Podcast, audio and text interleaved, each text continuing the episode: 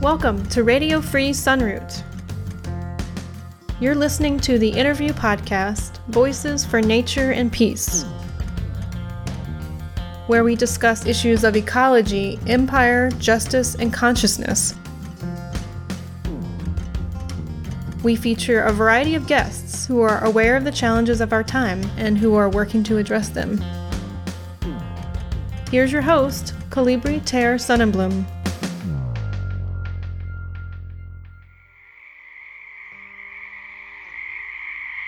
Episode 16 The Need to Smash the System, featuring Christine Mattis. Christine Mattis received her PhD in Environmental Studies.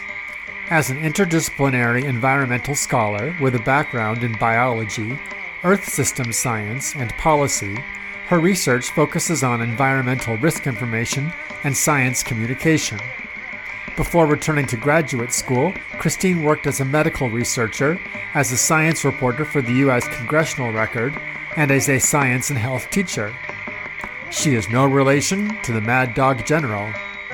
I've been a fan of Christine's writing for a few years now. More than once, I'd have a particular thought about current events rolling around in my head that I wanted to write about, but then I'd go online and see that Christine had already covered it. Few people are able to bring together science and compassion, or facts and ethics, or a sharp eye for both problems and solutions, as well as Christine does. Christine and I talked on June 1st and covered a lot of ground, including the dire state of the planet's ecology, the disarming of U.S. environmental law, genetically modified crops, the danger of overemphasizing carbon pollution as opposed to other kinds of pollution, the willingness of people to change, the George Floyd protests, the folly of the jobs, jobs, jobs refrain, the myth of progress, the narcissism of social media, the fruitless attempt to make capitalism green, and the necessity of profound paradigm change.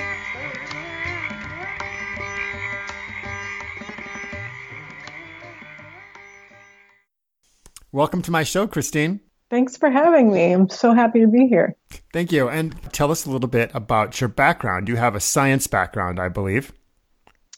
Yeah, I have a bachelor's degree in biology, and I was originally went to school to go into medicine. And after four years of school and after a year of working in a hospital, I decided that I, it wasn't where I wanted to go. I was I was much more interested in the um, the prevention of medical issues rather than the um, the use of medicine for health. I, in I, I, feel like there's not a whole lot of prevention in healthcare right now, or hasn't been for a long time. So I I started getting more and more interested in the environment and how the environment affected human health, and from there I was more interested in how the environment affected not only human health but the health of all of our ecosystems. And um, I went on to get a master's in Earth System Science and Policy and a PhD in uh, Environment and Resources, both of which were highly interdisciplinary programs that encompassed um, social sciences and natural sciences. Because the truth is, I think we realize now that how interconnected our economy, our politics, our policies, um, our society, and our health and the health of our environment are. And we're not going to solve any of our issues that we have, all of the broad issues, without um, bringing together all these aspects of our lives. Um, and so these programs that I did my graduate studies in tried to bring all of these kinds of pieces together. And when was this that you were in, in school for your master's and your PhD? That was in the mid to late 2000s. So I had a gap in my education. I was I uh, graduated from college and I worked in education. I worked briefly in in the House of Representatives in um, Congress, and I um, then I went back to school after about 15 years of being out of school because I finally decided I really wanted to focus on the environment and I actually, when I was in my undergraduate program, I, there were really no opportunities, at least the school where I was, and working on the environment. These issues were kind of, I mean, people had a consciousness about it, and I certainly did. But um, in a lot of uh, universities, I think these issues were sort of um, on the sidelines, and all of these environmental programs have grown tremendously since then. Um, unfortunately, it doesn't seem like our our solutions have grown, or at least our implementation of our solutions have grown, because we haven't seen much progress. Right. And you mentioned in a recent column that we just had the 50th anniversary of Earth Day. And I was thinking about that when, when it happened, where Earth Day, I think, gave people the impression that we were doing something. And a lot of the environmental laws that came in around the same time that Nixon signed in, the Clean Air Act, the Clean Water Act, all made it feel like there was some progress that was getting made or that we were on the right step. And yet, I think if we look over the past 50 years, we've not actually seen an improvement in the environment.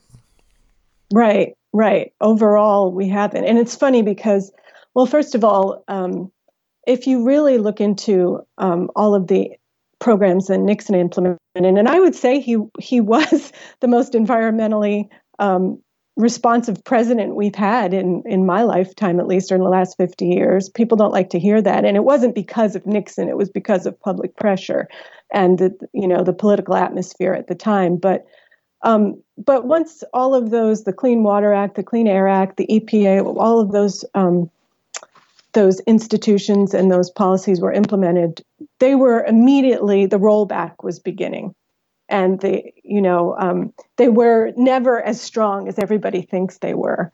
And when I was in graduate school, people would say, "Isn't it amazing? Our, our water is so much cleaner." You know, we we had the water used to be on fire in Cuyahoga, um, and uh, the the Cuyahoga River was set ablaze, and that was part of why we got the Clean Water Act. And and the thing is, if you really know about um, toxification and pollution, you know that just because we're not seeing the dirty water or water is not set, being set ablaze nowadays, the, the amount of toxics in our water supply and in our air, I don't think um, quantitatively would be any less. There's so many things that we don't account for and we don't measure in our water. I mean, the PFAS that's become a big issue. Um, there's something that we haven't measured and we haven't had regulations on, and you know, we there's so many things like drugs in our water supply and so many chemicals that we don't measure or we don't keep at levels that are safe and we don't even account for. And so people think it's clean because the science isn't done or the we just say that it's clean water and we don't see these things, but they're there. And it's it may be even worse than it was when water was being set on fire because of the chemicals. Because there's certain chemicals that are being used more. For example, I interviewed on this show a couple weeks ago a woman named Samantha Zipporah, and she's a women's reproductive health educator, and she mentioned that 60%, fully 60% of the women in the United States uh, who are of an age where they should be having a period are not having it on a regular basis. And this is due in part because of all the hormones that are in the water supply at this point. Absolutely. Hormones in the water supply, hormones in our products, hormones in the air. I mean, um, it was Theo Colborn who recently passed away in the past few years, and she and a few others um, were the ones who finally brought out the tremendous uh, problem of um, endocrine disrupting chemicals. And they were, when they first brought this out, endocrine disrupting chemicals, they were sort of laughed at, like this isn't really a thing. And now we know endocrine disruptors that are are so many of the chemicals in our products and pesticides, um, these PFAS chemicals, they disrupt our endocrine system, they're hormone mimics, and they wreak havoc not just to our reproductive system, but basically to all systems of our, our body. And we're seeing it in reproductive ways, but we're seeing it in all sorts of ways. We have we have a um, epidemic epidemic of chronic um, medical syndromes um, in this country, chronic disease that most of which I call them syndromes rather than diseases, really, because we don't always know what why they're happening, what they're coming from. You know, neurodegenerative diseases, neuromuscular diseases, autoimmune diseases, and so much of this is coming from our our polluted environment and we don't talk about that very much anymore. It's so funny because that's where the environmental movement really started with this pollution and these chemicals and these um, toxics. And now we almost talk about as if we've solved this problem. Right, because another thing that's increased since Nixon's time, and especially in the last 20 years, has been the use of glyphosate and other herbicides in the agricultural field. And this has been due in part to the fact that Monsanto has created genetically modified um, you know, crops, corn, soy, etc., which uh, tolerate the use of the herbicides, which are not killed by the herbicides. Therefore, they're able to use more herbicides and they are using more herbicides. Use of herbicides is going up. And unfortunately, the more that they use, the more that certain weeds are able to adapt to this. So then they need higher concentrations of the glyphosate to kill them, or they need another chemical brought in entirely to kill them. And so when it comes to agriculture, the whole situation has been getting dirtier over the last 20 years. And of course, agriculture is in bottomlands usually in valleys draining right into the whole riparian network of the nation.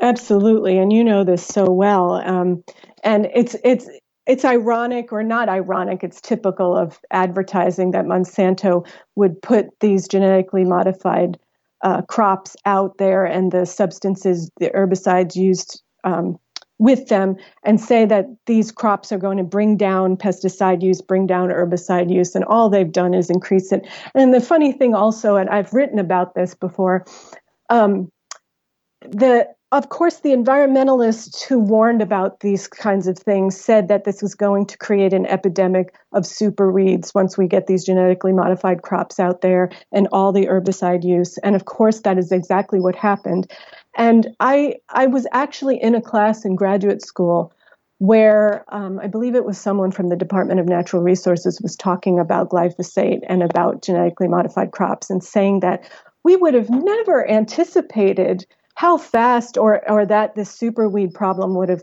would have erupted like this. And I'm thinking, you are the professional, you are the scientists, and all of these environmentalists and all of these organic farmers told you this and they knew and they predicted it and they were always put down for what they were saying. And it's it's really amazing because this happens quite often. The science catches up with the people who um, who kind of have the the, the basic knowledge and the know-how in these areas and the scientists are behind what the public knowledge is in some of this stuff Right, because you know some people would say that the you know we don't know if GMOs are really bad for people or bad for animal health of the animals that eat them or, or us. We don't we don't know that. However, regardless of whether the GMO technology itself is is harmful, the fact that it has led to the use of more pesticides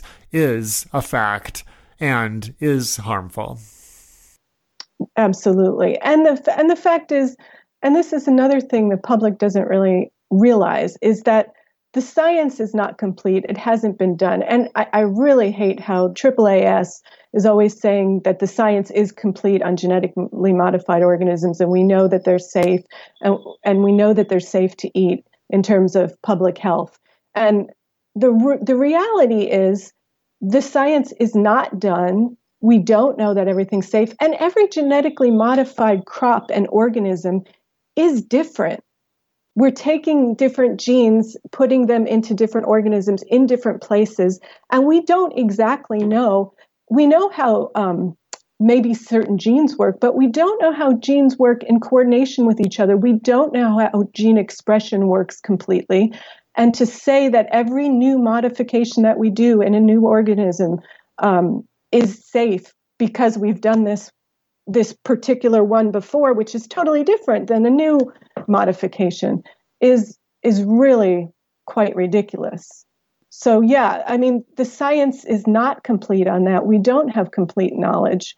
So again, um, one of the things that is really troubling is that no one really talks about the precautionary principle anymore and that's kind of what it's founded on when you have when you don't have complete scientific knowledge and there's the potential for harm you know just like doctors are supposed to do no harm scientists should be looking toward doing no harm and and not waiting for the potential harm to be done but preventing it and taking precaution when the possibility exists and we don't we don't really do that at all in this country the precautionary principle is basically can be summed up as if we don't know yet if it's going to hurt us, we need to not do it yet. Right. And and and it's not and more than that, it's based on science. It's based on, you know, everyone wants to say it's unscientific. Uh, I actually did my um, my master's degree on the precautionary principle, and there's a lot of propaganda out there about it. And everyone who is against it says it's unscientific, but it is based on scientific knowledge. The, the, the act of prevention is based on what we know and what we don't know. And I think a lot of people um, forget that there's a whole lot of uncertainty in science. So, shouldn't we rather prevent the harm when the uncertainty is there rather than you know go ahead and wait till the harm is done and try to mitigate it which is which is the basic modus operandi of this country and most countries nowadays. And so the precautionary principle, that's a modern concept with that name given to it, but at the same time, its origin must go back uh, much further than modern times. Right. Yeah.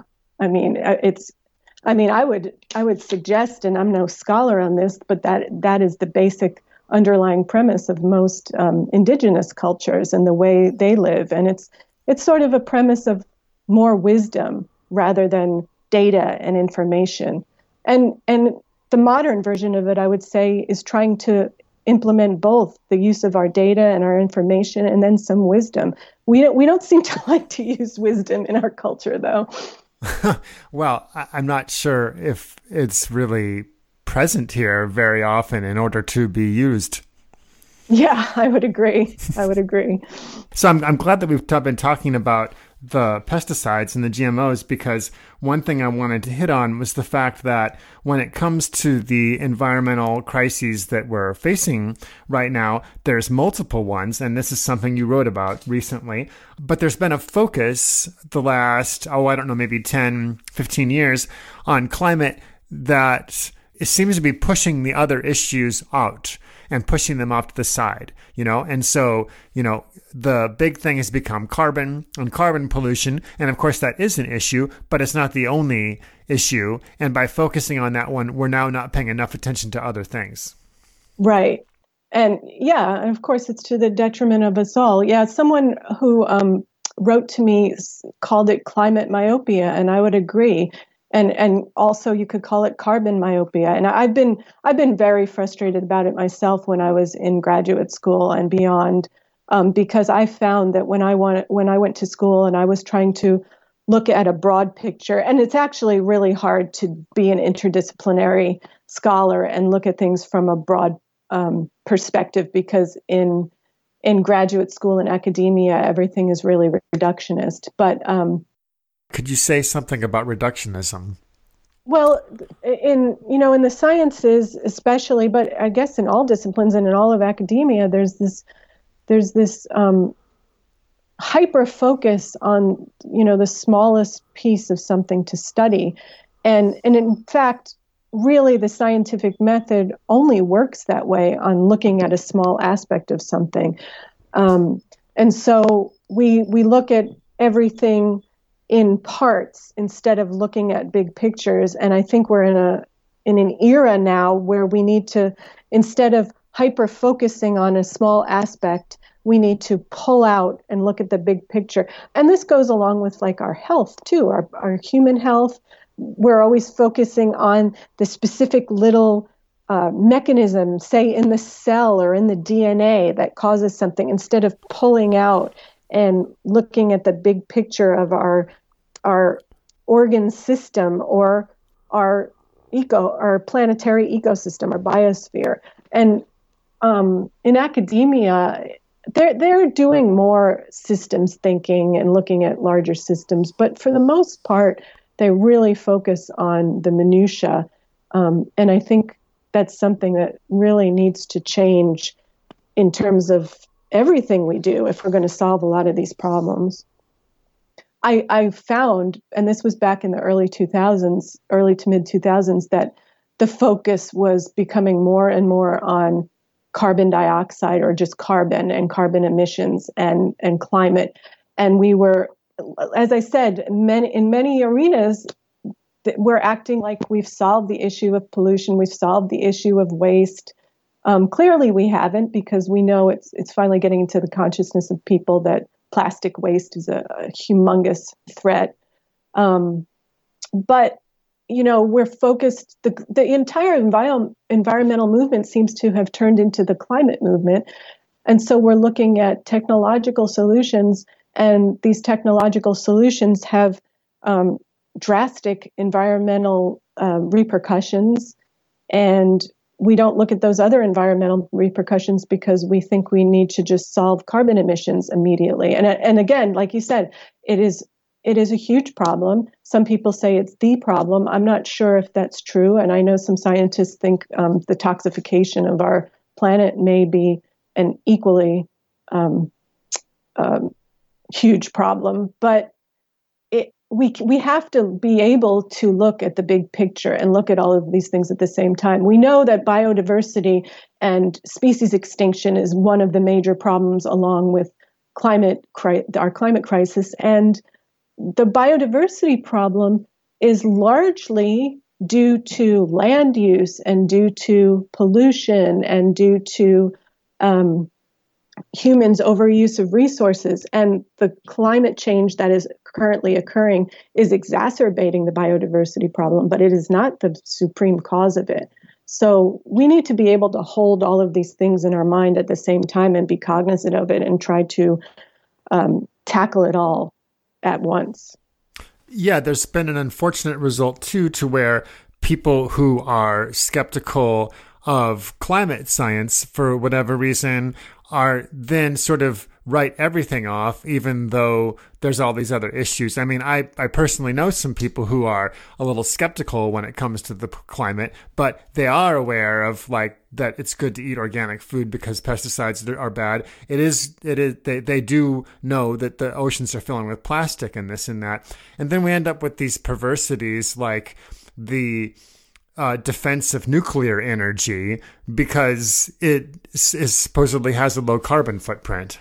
Yeah, yeah, that's a really tough one, and I and I've been seeing a lot of people um, talking about that lately because of this Planet of the Humans film and saying, well, nuclear is the answer, and acting as if the the fourth generation nuclear plants and the thorium nuclear plants um, that aren't even ex- in existence now, but are you know basically hypothetical. They will solve everything, and and acting as if there's no such thing as nuclear waste, and also acting as if the the nuclear issues we've had with Three Mile Island and Fukushima and Chernobyl have caused no irreparable harm, and that no one's been um, har- no one's health has suffered from that. And I think a lot of that has to do with um, I guess I would call it propaganda, but there's certainly been health issues, and the between the the official voices and the unofficial independent scientists who've studied this, there's a wide disparity of like how many people were harmed from Chernobyl, and even the harm from Three Mile Island. Um, you know, I think the official United States says that no one was really harmed, and I know a, a scientist who passed away and he was he's written about it and done research about Three Mile Island. His name was Steve Wing, um, and he was at the University of North Carolina, I believe.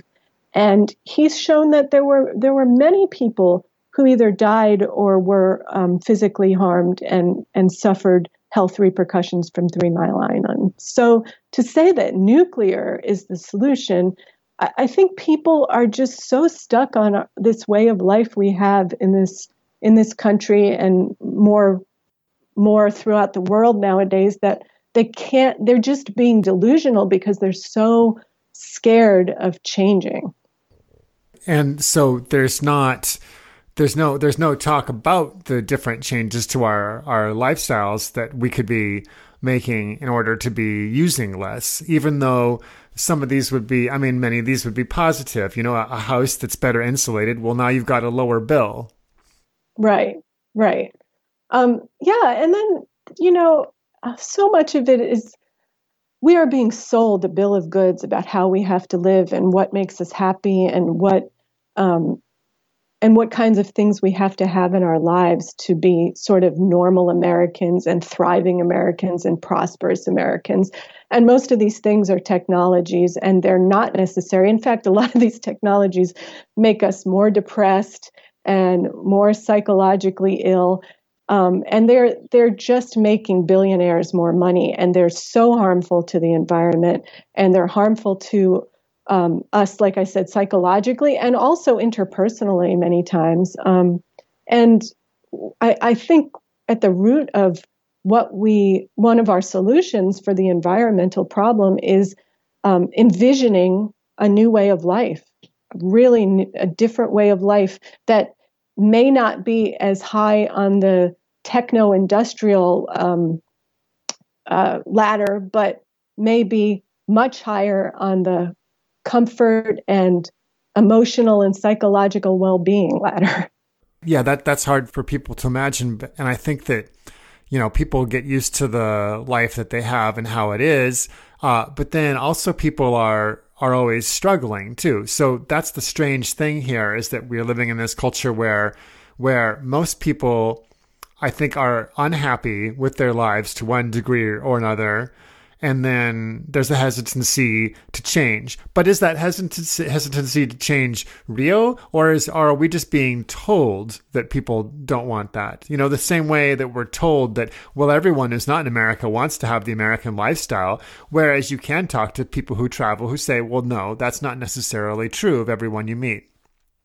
Yeah, and I, I would agree. I'm I, am i am not sure that everybody doesn't want to change. I think we are we are constantly sold how we are supposed to live and what we're supposed to aspire to. And I think it's really hard to get away from that advertising and marketing. Um, and it's reinforced in our daily lives, and it's reinforced if you're watching television, and, and even if you're just watching um, um, film or listening to the radio, it's all reinforced in all forms of our media. Um, and I, I do think there, there are people who are um, yes, like you said, first of all, so many people, most of us are struggling, and we know that the, it doesn't have to be this way. Um, so inequality is one of the hugest issues that we need to tackle that that goes hand in hand with our environmental issues. But um, um, but I do think there's like sort of I don't know if it's a silent majority, but there's a silent community that really does want to change how we're living. Um, and I've spoken about this before. There's a um, academic um, theory called the spiral of silence, and it has to do with people being afraid to voice like an unheard or or what they see is an unpopular opinion because they're afraid of being marginalized and being um, shooed by society and being um, put you know, unaccepted. However, a lot of times those seemingly unpopular opinions are actually not so unpopular and it takes someone to to voice them for others to say yeah i feel this way too. Yeah this makes sense. And and more and more we are seeing some of this happen. We saw this happen with um, some of the things brought out like bernie sanders campaign the medicare for all and the free college tuition um, and you know some of his policies on tackling poverty and inequality that would have been thought of as unheard of before and and would have been thought of as something that you weren't allowed to speak of. You know opening the overton window is what they they say in in politics. Um, and i think that's why it's important to to voice different paradigms and different conceptions of of reality and and how we can live because I think more and more people may be open to it, but they're just afraid to speak it for fear of being put on the margins of society. Oh yeah, well that social pressure is is is real. People don't want to feel rejected. And I, I'm certainly, I was grateful. I haven't voted for a Democrat for president since 1992, but I was grateful that Bernie was opening up the discussion as much as he was. And if he had been nominated, I think I actually probably would have voted for him just because, wow, this actually is some different talk. And regardless of whether or not he would have been able to implement any of it, just widening that discussion was, was really helpful. But we've also had the discussion widened again uh, with with the the coronavirus, showing that like oh, so much of what we think about as everyday life can be shut down, and there's there's um, I mean, to, to, for a lot of people, it's well, it's not as bad as they thought it would be, or whatever. Of course, other people, it's worse, you know. But the change that we've had because of the pandemic has also been helping to widen that window of what's possible, which may have led to some degree to the uh, level of intensity that we're seeing in the protests right now around um, George Floyd's death. Yeah, I, I um, I'm with you. I haven't voted for a Democrat and for president either, and I was considering Bernie, and I, I the one thing about him, and as I said, I worked in the House of Representatives actually when he was there, and I think he would have.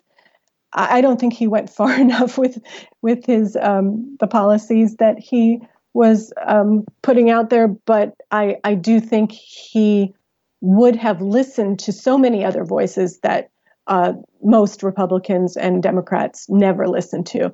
Um, but on the the issue of the pandemic and these protests now, um, yeah, I think that closing down our country or most of our country really has made people think about you know what's important and who's important in our society um, and i and i also think it's also greatly shown um, who is being exploited who is being marginalized um, how unequal our society is and it's unfortunately it's only going to get worse because i mean so many people are going to be left impoverished, and many more people are going to be left homeless. And um, one of the reasons I think that this George Floyd murder, and I'm going to call it a murder because that's what it is, uh, was a tipping point was not only because of the pent up rage of the black community who has been marginalized and exploited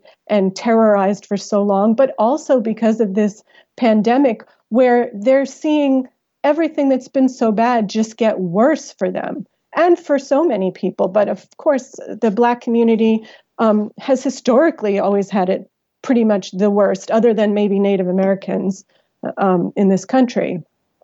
Um, so, yeah, I think Chris Hedges has spoken of this uh, very well. You know, the the revolution is bound to happen with the inequality we're facing in this country, with our ecosystem just collapsing, and uh, who knows what was going to set the spark? But it seems like the spark has been set, and let's just hope that um, everyone can use this time.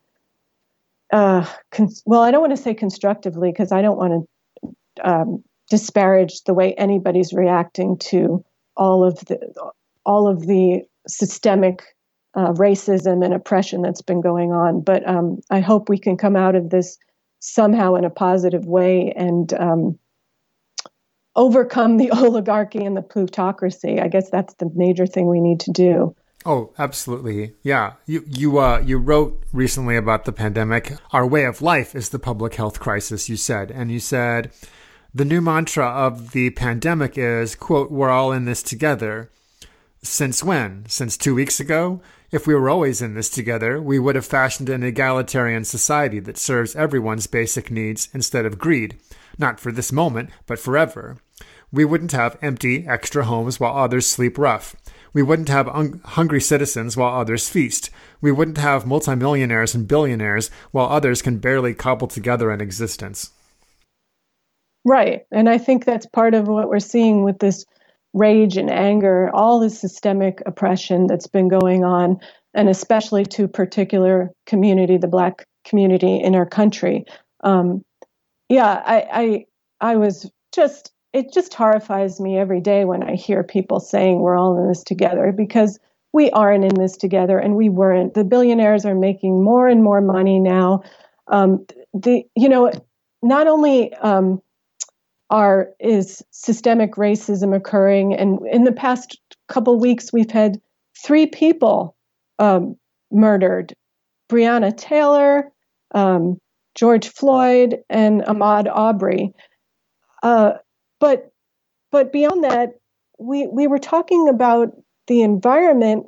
Many people are talking about how this pause in the coronavirus has you know cleaned up our air and and reduced carbon emissions, but actually there's so much environmental harm going on with the plastics we're using and all of these resources we're using and all of these disposable products we're using. So, I mean, this is why I talk about our whole way of life needs to be different. And part of it is I think we need to aspire to, as we were talking about earlier, aspire to something totally different. We can't we can't keep aspiring to this uh, neoliberal bourgeois existence and this highly industrial, highly technocratic existence. It's it's not going to end racism. It's not going to end our ecological collapse. It's not going to end the climate crisis if we are all aspiring to the same way of life. Um, and and actually, all of those things are come from this way of life. Our hierarchy, our inequality, our poverty, they're all they're all um, part and parcel with this way of life we've created. So I think at the root of it, that's what needs to change these paradigms for how we want to live.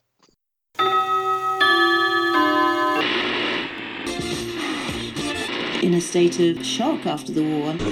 We interrupt our program for a brief message. If you appreciate this podcast, please consider supporting Kollibri on Patreon. Just go to patreon.com slash Kollibri. That's K-O-L-L-I-B-R-I. And now, back to our regularly scheduled...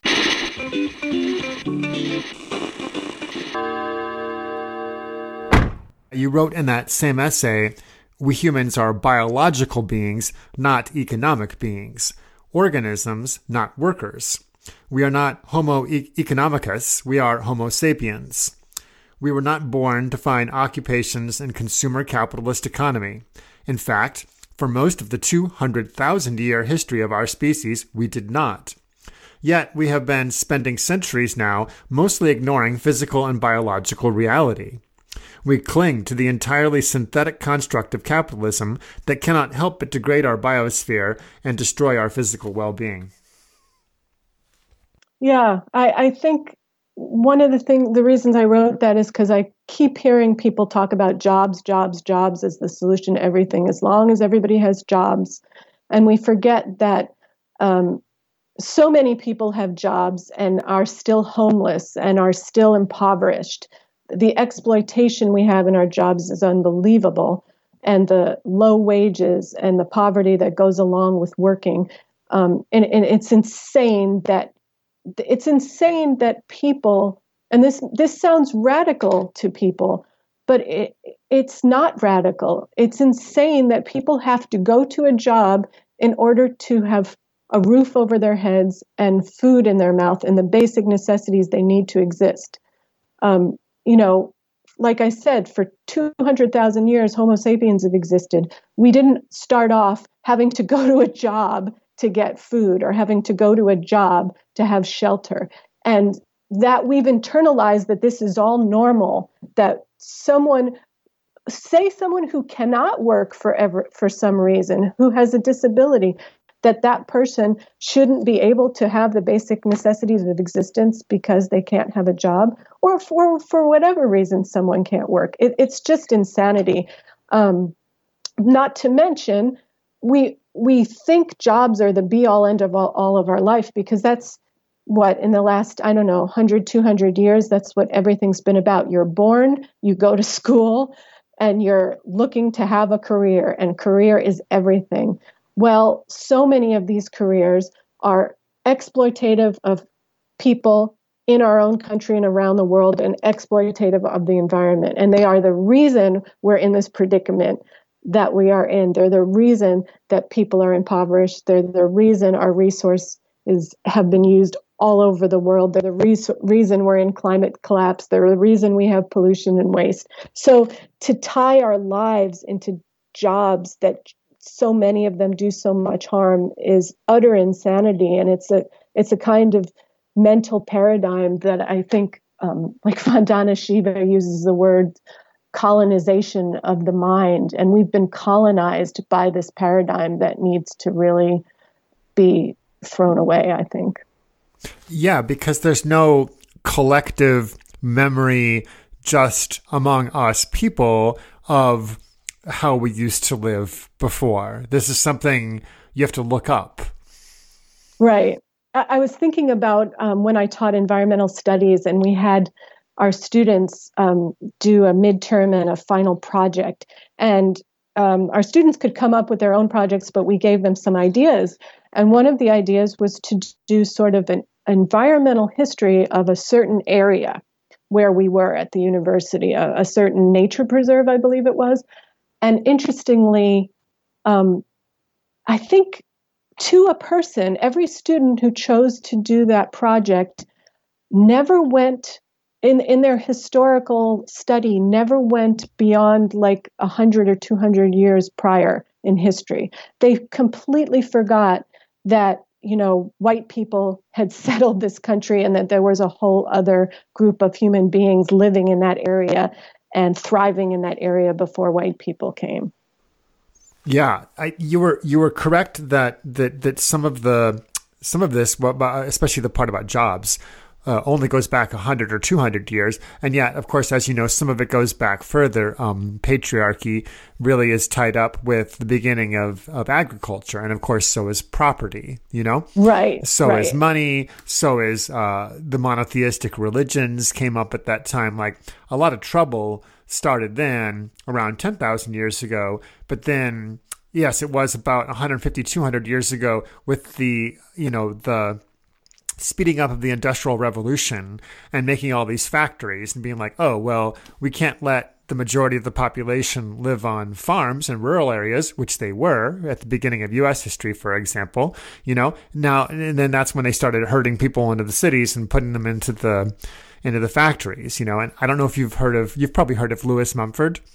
Mm-hmm, mm-hmm. Right. He, he, he has a really great book, uh, uh, Technics and Civilization, in which he right. writes about the fact that this idea of progress, which is not a scientific idea at all, it's really kind of a religious idea in some way, that this came about in the 1800s at the very time uh, when everyone's quality of life was beginning to decline you know? So mm-hmm. instead of living in these you know rural areas where one is self-supporting to to a large degree or you know self-supporting with a community of peers you know that's when the landscape started to get ripped up for the coal mines. That's when people uh, got shunted into these these new lives where where they uh, had to live by the clock you know? Uh, this is when you know he points out that people were aware that the fabrics that were being created by the machine looms in these factories were lower quality than the fabric that had been produced before by hand looms. They knew this, and yet they went along with it anyway. So there was a knowledge for a minute that things were getting worse. Then they brought in this idea of progress and then pushed it forward, and we're still sort of under that spell right now. Right, right. And it's done irreparable harm to uh, society and to the environment. Yeah, um, it, it's it's interesting because there's so much to unpack there, and uh, ab- absolutely, you're all right about all of it. Um, and I was thinking about you said about um, the quality of of life and the quality of products going down. And I, I mean, I've just seen this in the past. I'd say like 30 years. The quality, uh, you know, go out and for those of us who don't who aren't rich and can't you know buy the highest quality products even though we should all all product products should be of the highest quality but if you go out and you just need to get a new t-shirt I, I think about how t-shirts a cotton t-shirt was in the 80s and how thick it was. And in fact if i have some of my old t-shirts they still last. And if you go buy a cotton t-shirt now i could put my hand through it. It's so thin and tear it just by you know, putting my arm through one of the sleeves. the quality has gone down tremendously, the exploitation has gone up, the inequality in our society has gone up, this division of labor and this idea of progress. Um, yeah, it infuriates me when I hear some academics talking about how much better things are um, now that we've herded into cities and we've created factories and we've created this this you know technological industrial society um, when so many people were self-sufficient and and you know living a subsistence kind of life that they were fine with until they were herded out and you know and many times their land and their their life was taken from them and they were basically enslaved or or you know put into indentured servitude. And all of this has to do with people's power and hierarchy yeah, totally. And and where we are here in the United States, it has to do obviously with the European invasion and, you know, the killing of all the people, nearly all of the people who were here before. And if you've read uh, 1491 or 1493, then you know that you know, in Europe, they had already basically cut down all their forests. Their their rivers were polluted. Their cities were very squalid places. They were running out of things. They were really happy to discover this new continent to exploit. And we've we're sort of coming to the end of that story now. Right. And you know it's funny because look at look at what the billionaires are saying. Now we we want to go do the same thing to Mars. In fact, I I believe it was in this frontline documentary I watched recently on amazon.com that Jeff Bezos basically was admitting that we've overexploited this planet and you know that we we're not going to save it. And as certainly we're not going to save it as long as amazon.com continues to exist and grow. And he was just basically saying that yeah we're going to have to go to another planet. That's insane. Yeah. Absolutely I mean, insane. that's just not that's not a rational thing to say well, I guess it's rational if your only thought is about your own profit and your own ego and your own success.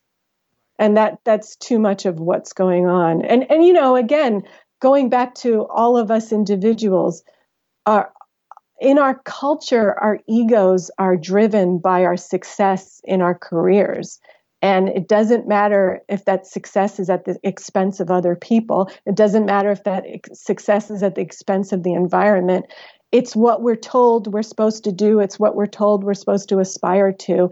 And it, it is totally destructive. And that's the kind of thing that I've been talking about more and more because, uh, you know, people don't want to talk about individual change to solve our problems. And I know one individual changing can't do it, but a collective mindset of change and collective uh, collectively adopting new paradigms might be what's what we need to do because what we're doing isn't working.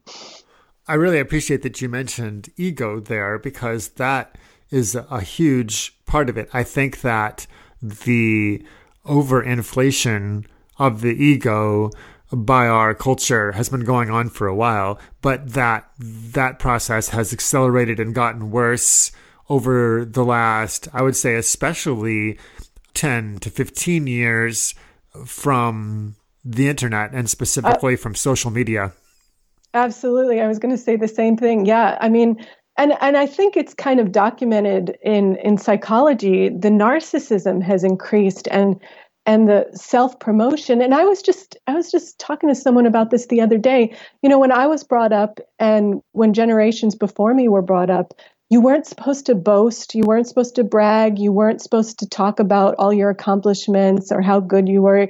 You know even you weren't supposed to say look i got an a in my class or whatever. You're you're supposed to be a bit, bit humble about that. But our society has changed to the point where everybody is over boasting about everything about themselves. We're all personal self promoters and marketers. We're all supposed to create our own brand. And, and for those of us who don't want to do that, who are uncomfortable with that, um, we are just lost in the wayside and we are just, um, we can't make it in this world, really, if you're like that. And if you're an introvert or something, because everything is about narcissism and it's it's exalted this narcissism and it's it's reinforced it's reinforced by the technology itself, I would say. hmm Yeah, the the likes and the thumbs up.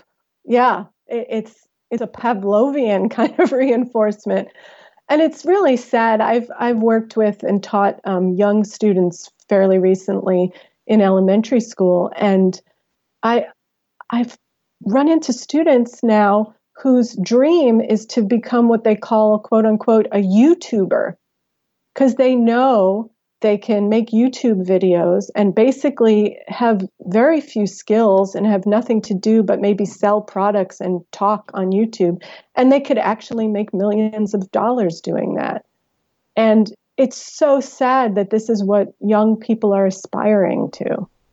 Right. I, to, to some degree, it's similar to how, you know, in earlier generations, maybe we would have aspired to be a movie star or, you know, a famous baseball player or something like that. But there's something, there's a different quality to it now that I would say is somehow more, more product of fantasy. Yeah, and and yeah, there was always the aspiring to be sort of a celebrity, and but you know, you could you could hide behind when you were if you want to be an actor and say you care about acting or if you want to be a baseball player because you're really skilled at the sport. But now so much of what's on media and it's not just social media it's primarily but it's all over media is just um, people almost exploiting themselves and not really doing anything skillful but just being out there and seen and and making a career out of and, and when we saw this i guess it probably started with like paris hilton and then the kardashians but it's just grown from there.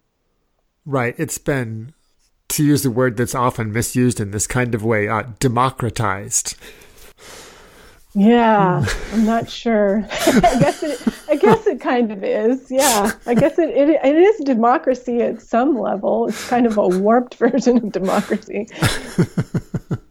Yeah, I, I totally know what you mean though about how everyone's supposed to be their own brand, you know, and I, I find the, the the process to be rather wearisome, and I find that with my own work, with the the writing and now with the podcasting and this and that, that it feels like there's some degree to which I'm expected to at least act in accordance to a form, and so there's, you know, a kind of game that I'm playing with myself for the moment anyway, where I'm like, okay, can I play into the shape of that form as I need to, you know, without it taking me over?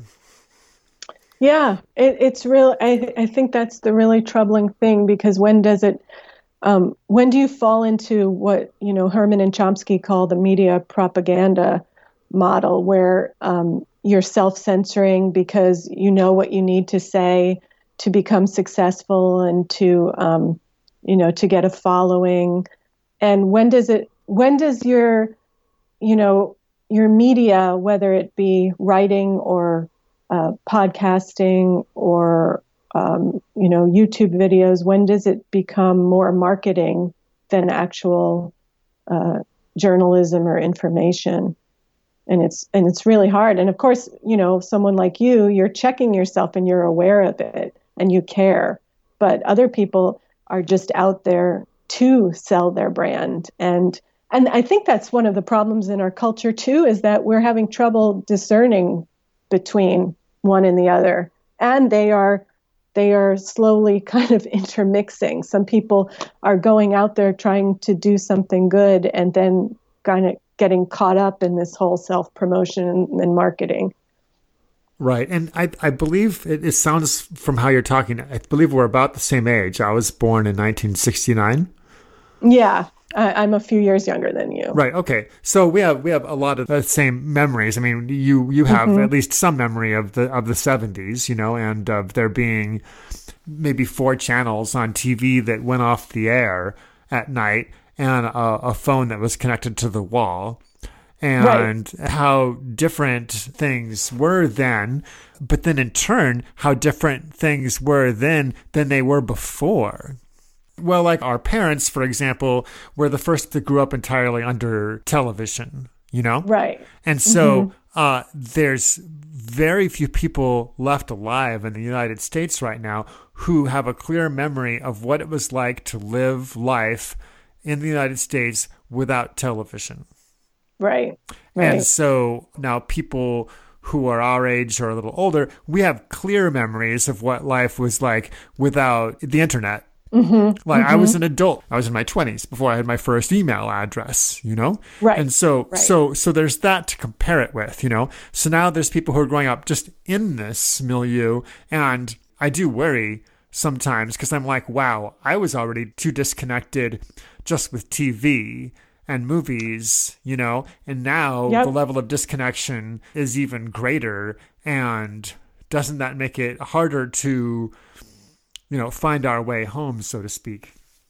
Yeah, I relate to all that. Yeah. I mean, it was funny because I would say, you know, I was a good student, but I also was a TV addict as a as a teenager, and and I um and you know, growing up like in the 80s when pop culture was at the time probably at its peak, uh, I you, you, just could never have imagined what has become of pop culture and just culture and media since then.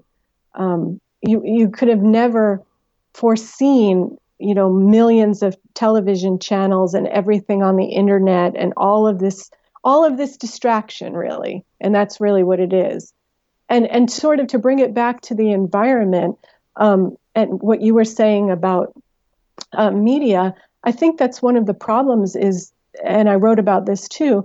Is we're now marketing the environment and we're marketing the environmental movement and we're we're selling it.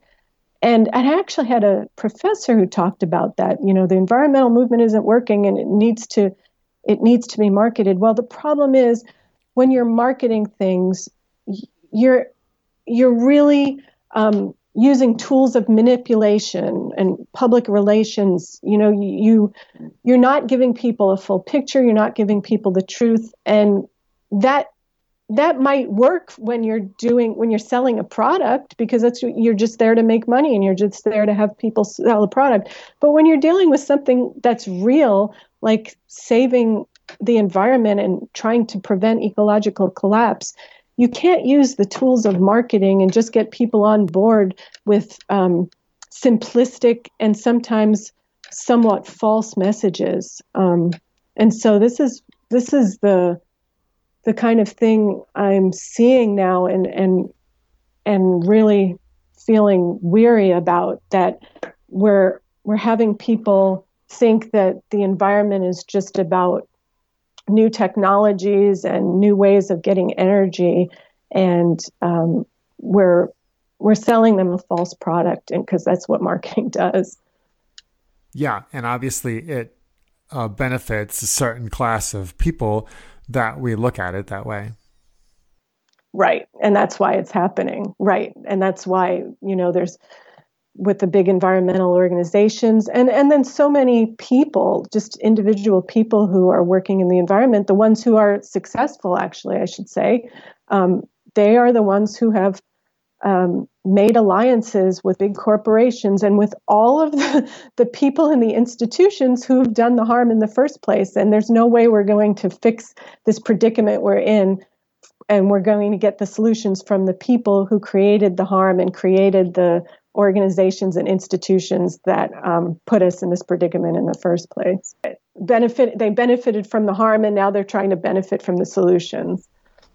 Yeah, and there's been some writing about this. Uh, Cory Morningstar has has written about this about all the different connections between the big foundations and all the big green organizations and how there's an attempt at this point by some people anyway to sort of green capitalism as it were yeah, and this has been going on. I saw it. I saw it myself firsthand with foundations and with environmental organizations and with with academic institutions. Um, the the big mantra was was um, you know public private partnerships and win-win solutions, meaning win for corporations, win for capitalism, and win for the environment. And it, it has been totally unsuccessful, and we know it doesn't work because when you're when you're looking to make money and profit and when you're looking to fix the environment, that one of the two is going to be the ultimate winner. And the economy always wins over ecology. And when markets change and when um, conditions fluctuate then the environment's going to end up being the loser. And and public health too because that's very much connected to the environment. Um, so these these kind of win-win solutions aren't aren't win-win at all but that's where that's where it's all gone yes like you said in the past 10 15, 20 years. That's what I've been seeing. And I know Cory Morningstar has written a lot about that, about these connections, and they are real. Yeah. And, you know, I have a friend who worked with 350.org for a while in Portland, and he found a couple of things. One, the 350 uh, group in Portland was more radical than sort of the national level of it was, you know? Mm-hmm. Then and that's just generally because Portland is a little more liberal than other parts of the US, you know. But then he also found that the people who supported 350, you know, who would come out to actions, you know, ordinary people who wanted to do things, you know, to help out, that they were themselves more radical than the leadership of the local 350. Yeah, and I I I feel it was that way in academia too. I, I saw as a graduate student, myself and a lot of the students that I was in school with were far more radical than the professors. And it's it's almost it, it really is it the sort of mantras that once you become um, once you become one of the establishment, you know, you it changes you. Um, and it's it's the people sort of in the establishment that are making the rules, but they're not looking for the real changes. And I don't know how we get out of that mess. Um, but it's so true. The the people at the bottom, sort of, and the people who don't have the voices and who don't have the um, positions of power are the ones who are really trying to make the changes, and they're sort of being squelched by those who have the power and the voice in the environmental movement and in so many other movements. I mean, we're seeing this everywhere, it seems. Right. Mm-hmm you know and then when people do react you know of their own volition in their own way uh, this is often uh, disapproved of or even demonized yeah absolutely i guess the thing to say is that somehow we have to get people to understand that once you become part of the establishment and once or if you become successful in a certain career and even if if this is like a green quote unquote career um, you you people have got to be skeptical of that. There is a reason that people can become successful and gain power and usually it's the, it's not a good reason. There's usually compromises that have been made and when it comes to everything we're seeing now the environmental collapse um, the um, the protests on about racism, all of this is because compromises have been made on things that should not be and can't be compromised on.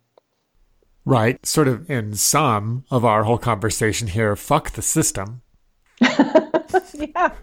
I mean, really, we need a new system, and it's pretty clear, and it, and and that's why I'm I'm so pleased. I mean, it's it's hard to say you're pleased to see what's happening with these protests around the country when someone was murdered and many people have been murdered over the past however many years well 400 years. But you know since the establishment of this country and slavery in this country. But um, it's it's so pleasing to see all these people coming out and wanting justice and and saying this system isn't working and we're tired of this system. And and alongside of that, before these protests erupted, we have all these mutual aid societies and and shows of mutual aid coming out. And that's so pleasing to see. That people know the system isn't working for the majority of us. And we're going to have to help each other and we're going to have to look towards new systems. And the people at the top if you're watching mainstream media and it doesn't matter if it's quote left or right media they're all looking for things to return to normal and normal was always the problem and it, and that's why it's so pleasing to see people out in the streets saying yeah normal is the problem the system isn't the is the problem and we need to change all this um, and it's funny because what some people see as as rioting and and you know horrible rebellion and violence. I I see as as something that has needed to be done for so long and and something that um, and the only thing that might be able to spark change because my god everybody's telling us to vote vote vote and voting hasn't done a damn thing for for people or for the planet. I get really tired of the voting thing. And then when they put forward these people that they do i mean the the argument that you know the democratic person is less evil than the Republican one this year, if it turns out to be Biden, this is going to be the most difficult case they've had to make in a long time. Yeah.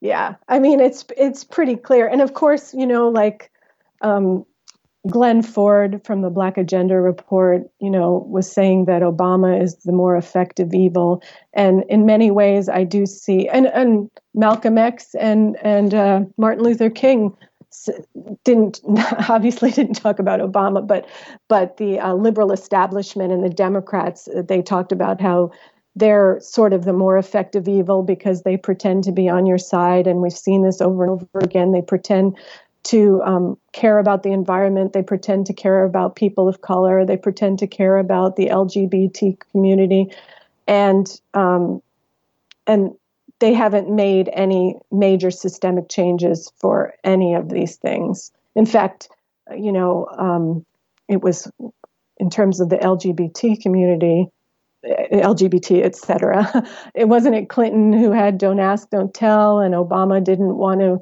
allow um, gay marriage, and you know, everybody had to pull them to this. But in terms of other systemic issues like racism and and uh, the environmental predicament, they are just putting a happy face and a and a rhetoric of caring onto doing nothing, essentially. Yeah. No, definitely. I mean, business as usual is, is nothing or, or worse than, than nothing. That that's for certain. So, you know, it's funny because when we get into these conversations where we talk about these things, a lot of times people will then say, well, oh, well, what are we supposed to do? Or, well, what's the solution or something? And I think that it's not even us who, who can come up with one.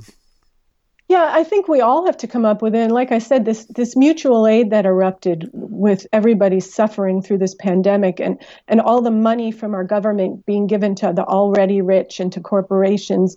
And so the rest of us have to help each other.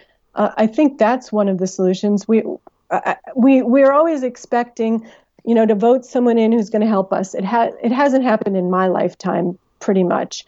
And so at this point, I think we need to help each other. And like I said, I think one of the biggest solutions is the decolonization of the mind and trying to get rid of these these internalized beliefs that we have for how we should live, what we should aspire to in this world, um, you know, and how I guess how we should treat each other.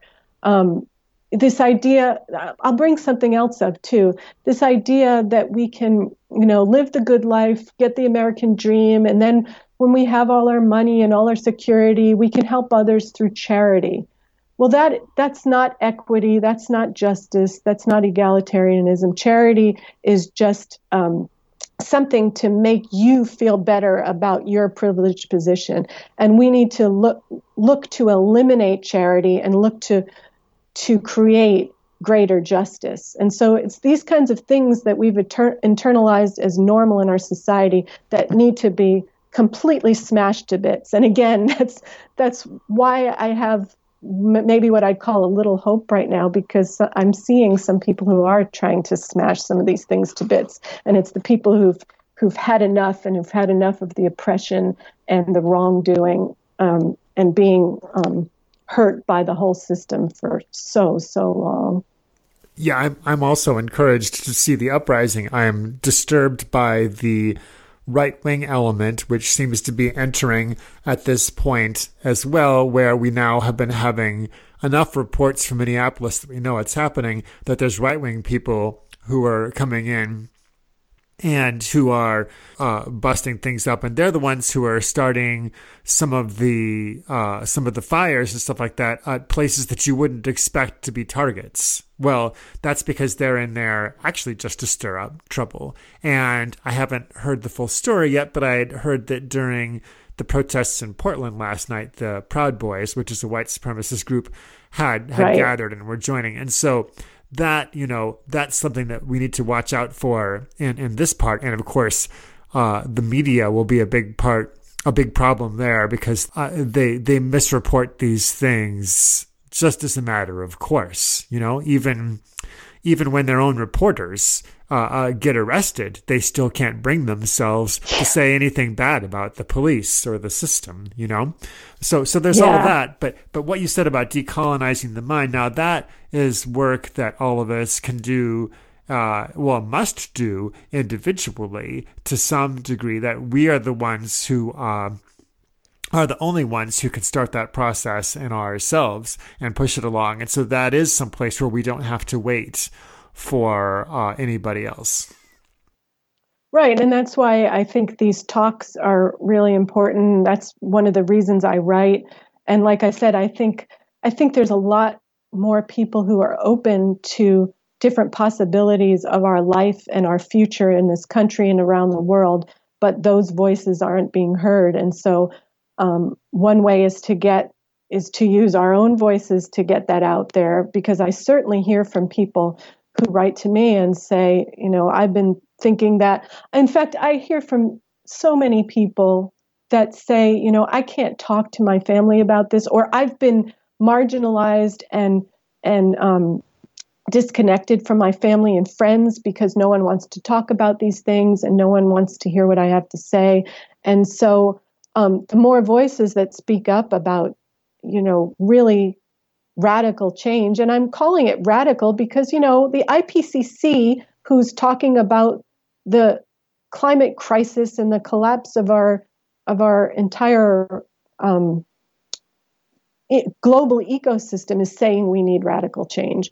And I think more and more people are kind of open to that and they're afraid to speak or they don't have a voice. And I don't, you know, I don't really have much of a voice, but I'm, I'm trying to lend what I do have to those people who aren't heard.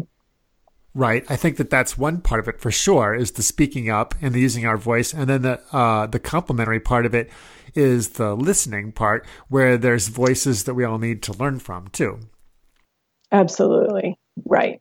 And, and we, we all have to find a way to be open to that, which is really hard in this society because, um, I, you know, again, being of a similar age, it, it's it's so weird how sort of jumpy everybody is and how reactive, quickly reactive we all are, and it probably has a lot to do with the internet to um, to totally dismiss something that you hear or totally dismiss someone so quickly. And I don't know when or why that happened, but um, I'm I know I'm trying to be more cognizant of that, and and in fact, I, you know, I I'm not always as good as I'd want to be, but I know when people have written to me, and some people, um, the, and they are thankfully few and far between, but some people have written to me disagreeing or not quite liking something I've um, a piece I've written, an article, an essay I've written.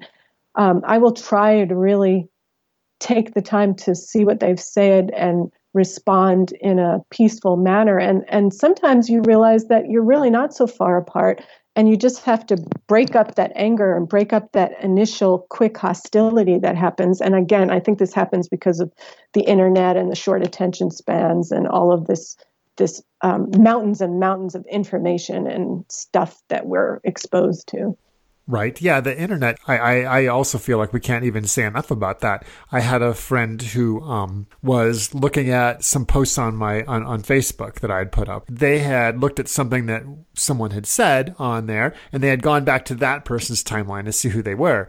And this friend of mine said to me, "Wow, that person's really a right winger." And I was like, "Hmm." That's interesting. I said, because that's actually a person that I know in person, right?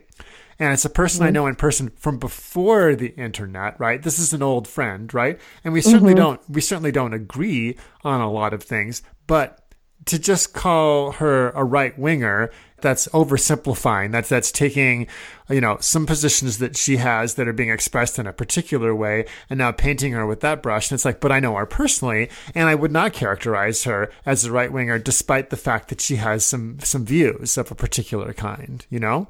And so that's mm-hmm. what's happening is that the internet just sort of flattens everything or something.